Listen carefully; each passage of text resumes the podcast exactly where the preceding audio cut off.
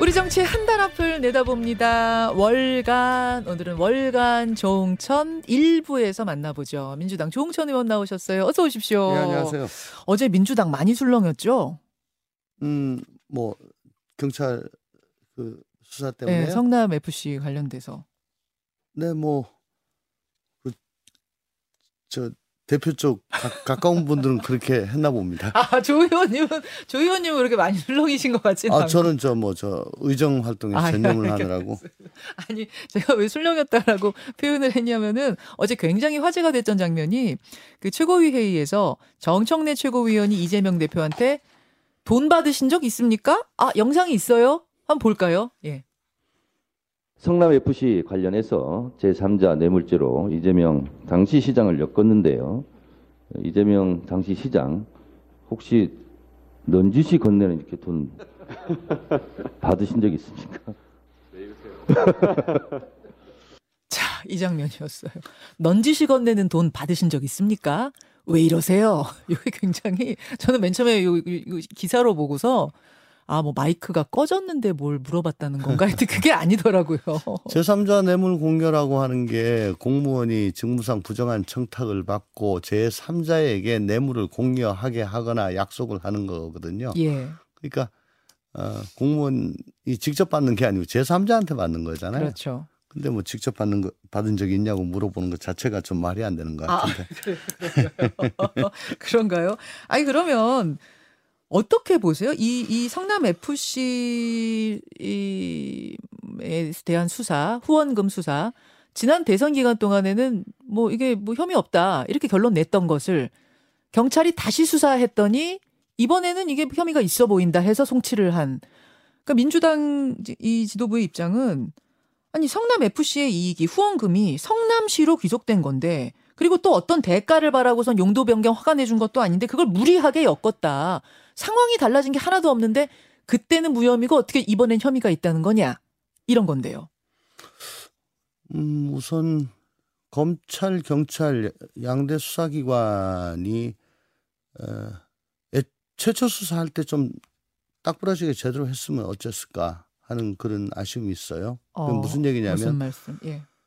음, 분당 경찰서가 사건을 이걸 최초로 받은 게 2018년 6월 달이라고 합니다. 예.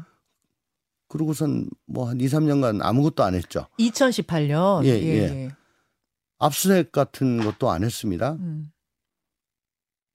그리고 지지부진 하다가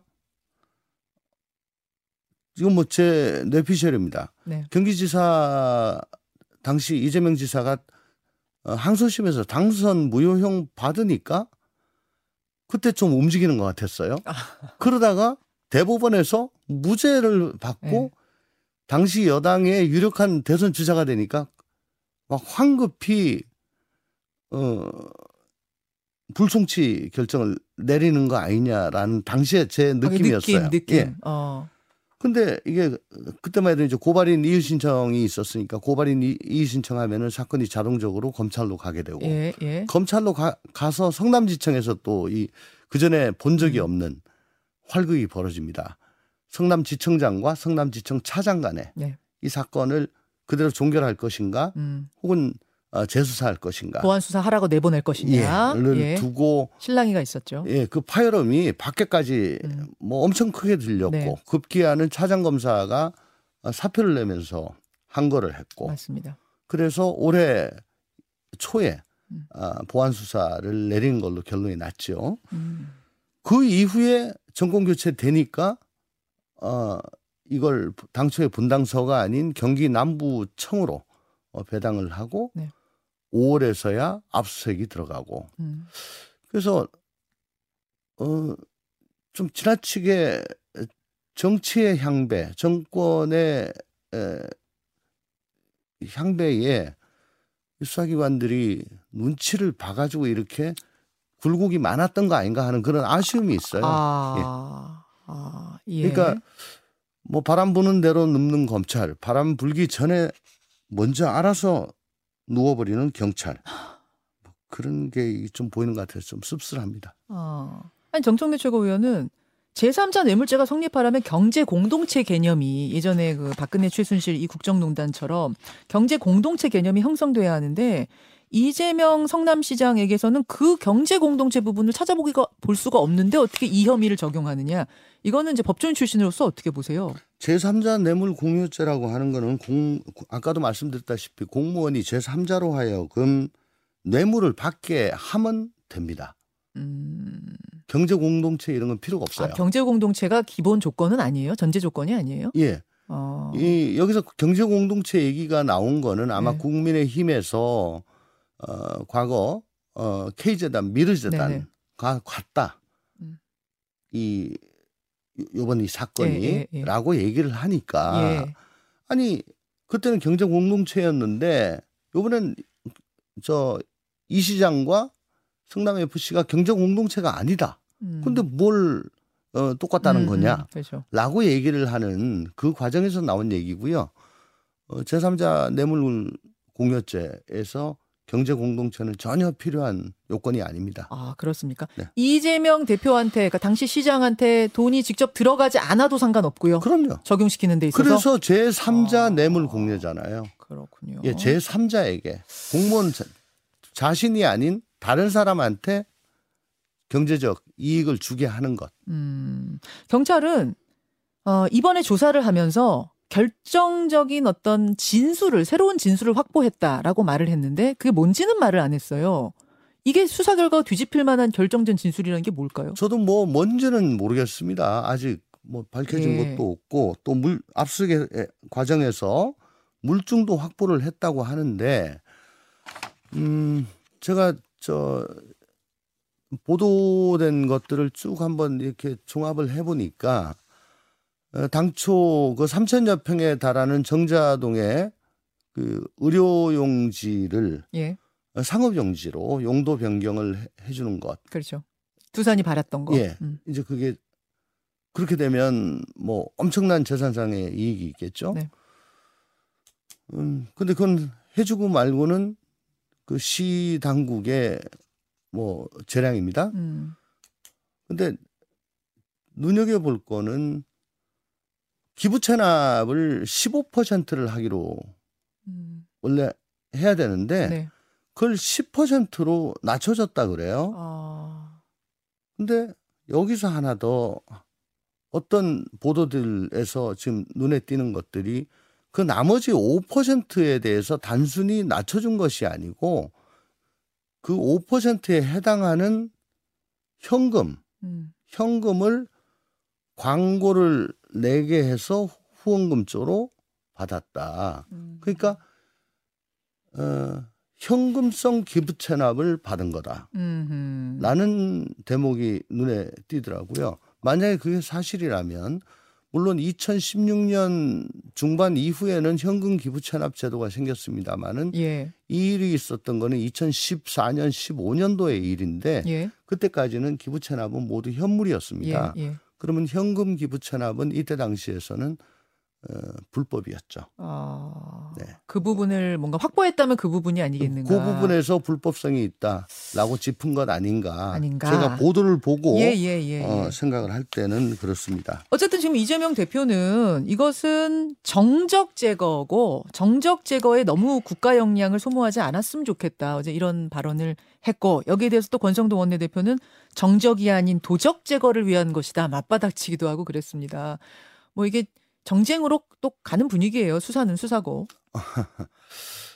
저 우리 당이 여당일 때도 뭐 저는 항상 그랬습니다만은 형사 사법 절차에 대해서 정치권이 정치적 이불리에 따라 가지고 어, 너무 깊게 이렇게 에, 발언하고 관여하는 것은 결코 저- 어. 좋지 않습니다. 형사 사법 체계는 국가를 유지하는 중요한 뼈대 중의 하나입니다. 특히 어, 여권의 중요한 역할을 맡으시는 분이 예. 어, 그때 그때 이불리에 따라 가지고 음. 사정기관 혹은 특히 법원의 판결에 대해서 어, 입맛에 따라서 어. 그 자기 쪽 이, 어, 이해관계에 맞게 말씀을 하시는 거는 예. 그건 뭐 참 국가의 미래를 봐서나 법치주의의 확립을 봐서나 결코 그건 어, 온당하지가 않죠. 그 더군다나 그 권성동 뭐 원내대표는 곧 사퇴하시겠다고 하신 분이고 예. 또그 텔레그램 그거 음. 제대로 관수 못 해가지고 지금 여당이 이 난리가 나게 하신 분인데 예. 난 걱정하지 마시고 자기 핸드폰이나 잘 좀 건사하셨으면 좋겠습니다. 예, 지금 알겠습니다. 이런 이런 이제 상황 속에서 그 민주당의 발언들은 굉장히 더 강력해지고 있습니다. 뭐 정치 탄압, 정적 제거에 이어서 그제는 어떤 말이 나왔냐면 이것도 또 정청래 최고위원이시네요. 음. 시민들이 대통령이 뭘 모르는 것 같아서 불안하다고 하더라. 이러다가 윤 대통령이 임기는 다 채우겠느냐 이런 말을 많이 하시더라. 이런 게. 근데 이게 들으면서 마치 탄핵을 암시하는 건가? 국민들이 생각했거든요. 의원님은 어떻게 보셨어요? 불안해 하니까 탄핵하자. 정말 말도 안 되는 얘기고 언급할 가치가 없다고 저는 생각합니다. 왜? 어, 무지와 무능 하다는 걸 아마 강조하기 싶어, 강조하고 싶어서 이렇게 말씀을 하신 것 같은데 그러 보이시죠? 예. 탄핵이란 게 함부로 입에 올릴 수 있는 단어가 아니잖아요. 무지와 무능은 탄핵의 법적 요건이 아니죠. 아, 직무 집행에 있어서 헌법 또는 법률에 위, 위배한 점이 있어야지 탄핵이 되는 겁니다. 음. 음, 근데 뭐 이제 이 정전 최고위원은 본인이 탄핵을 시- 하겠다 이런 건 아니고 그런 말들을 많이 하시더라라는 뭐 추석 민심을 전하는 과정이 아니었을까 싶어요. 근데 뭐 다른 예를 들어 뭐 박찬대 뭐 최고위원도 네. 뭐 임기 이러다 다 못 채운다는 뭐 비슷한 그런 말씀 좀 하셨고 아, 요즘 최고위에서 반복적으로 좀 나오고 있는 것 같아요. 그게 비슷한 메시지가 예 예. 그것은 뭐 강력한 저항의 의미가 될 수도 있을 것 같고 또 한편에서는 또 과하면 역풍이 불 수도 있을 것 같다. 뭐 이런 이야기가 좀 두루두루 나오는 것 같은데 조 의원님은 어떻게 보세요? 그러니까 어, 지금 어, 윤석열 대통령이 뭐 국정 아젠다 같은 이 큰 대한민국 호를 끌고 나갈 능력이나 뭐 비전 같은 건 전혀 없이 어, 사정 드라이브만 걸면서 그저 야장 예, 야당 때려잡기에만 음. 골몰을 하고 있는 어, 이런 상황임을 어, 좀 강조해 가지고 예, 예. 지속적으로 반복적으로 얘기를 하고자 하는 것이겠죠. 예. 그래 이렇게 가다 보면은 결국은 국민들이 실망하고 탄핵까지 가는 거 아니냐? 예 뭐 그런 생각도 하실 수가 있지 않겠냐라는 아하.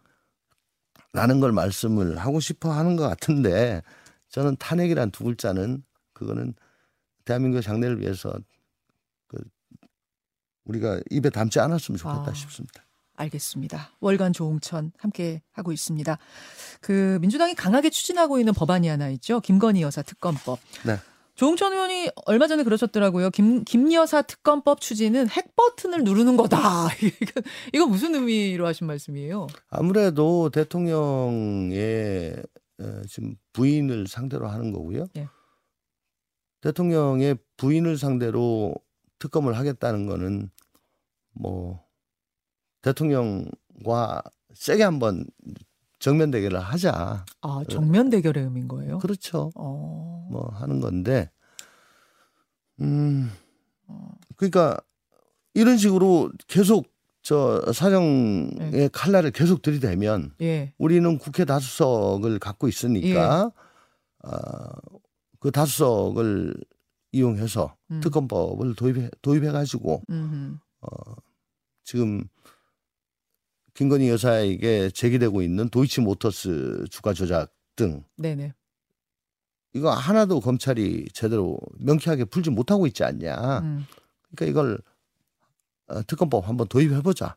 어, 이에는 이, 눈에는 눈. 정면 대결이다. 예. 그런데 그런 현실적으로 현실적으로 이 특검법을 할 수 있는 방법은 패스트 트랙밖에 없어 보여요. 그냥 김도읍 국민의힘 위원장이 거- 키를 그렇습니다. 쥐고 있기 때문에. 그렇습니다. 근데 패스트 트랙으로 가려면 또 시대 전환에 조정훈 의원이 동의를 해줘야만 갈 수 있는 그렇습니다. 이런 또 구성 요건입니다. 근데 네. 조정훈 의원은 반대 입장이에요. 네. 이건 정치쇼다. 이러면 네. 은 다른 정책 이슈 다 덮인다. 네, 네, 네. 부인은 건들지 말자. 뭐 이런 뭐 쪼잔하다고 표현했던가요? 네. 부인까지 건드리는 거 네. 뭐 이렇게 표현. 그러자 박범계 민주당 의원은 조정훈 의원이 어떻게 국회의원 됐는지 좀 생각해 보셔라. 뭐 이런 발언도 또 하면서 네. 동의를 어뭐 압박했다고 해야 되나요? 좀 강제 강요했습니다. 어떻게 네. 생각하세요? 그뭐 제일 쪼잔한 게 부인 건드린 거다 이런 말에 대해서는 좀 동의하기 힘들어요. 예. 예, 그 동안에 어뭐 부인과 관련한 그 음. 문제들에 대해서 굉장히 깊숙이 들어갔던 일들도 많고 또 더군다나 대통령의 부인 아닙니까? 네네. 대통령의 부인의 또 더군다나 이 불특정 다수로 다수를 대상으로 하는 음. 개미를 대상으로 하는 주가 조작이라는 범죄 음. 이거 문, 문, 문제 삼는 게 쪼잔하다 그건 아니죠. 자 주정훈은 그 말에는 동의하기 예, 어렵다. 동의하기 어렵습니다. 음. 그렇지만은 당신 국회 어떻게 들어왔냐? 옛날에 우리 당의 위성정당 타고 들어오지 않았냐? 네. 뭐 그렇게 들어왔으면서 지금 너너 지금 딴 얘기 할 수 있어? 음.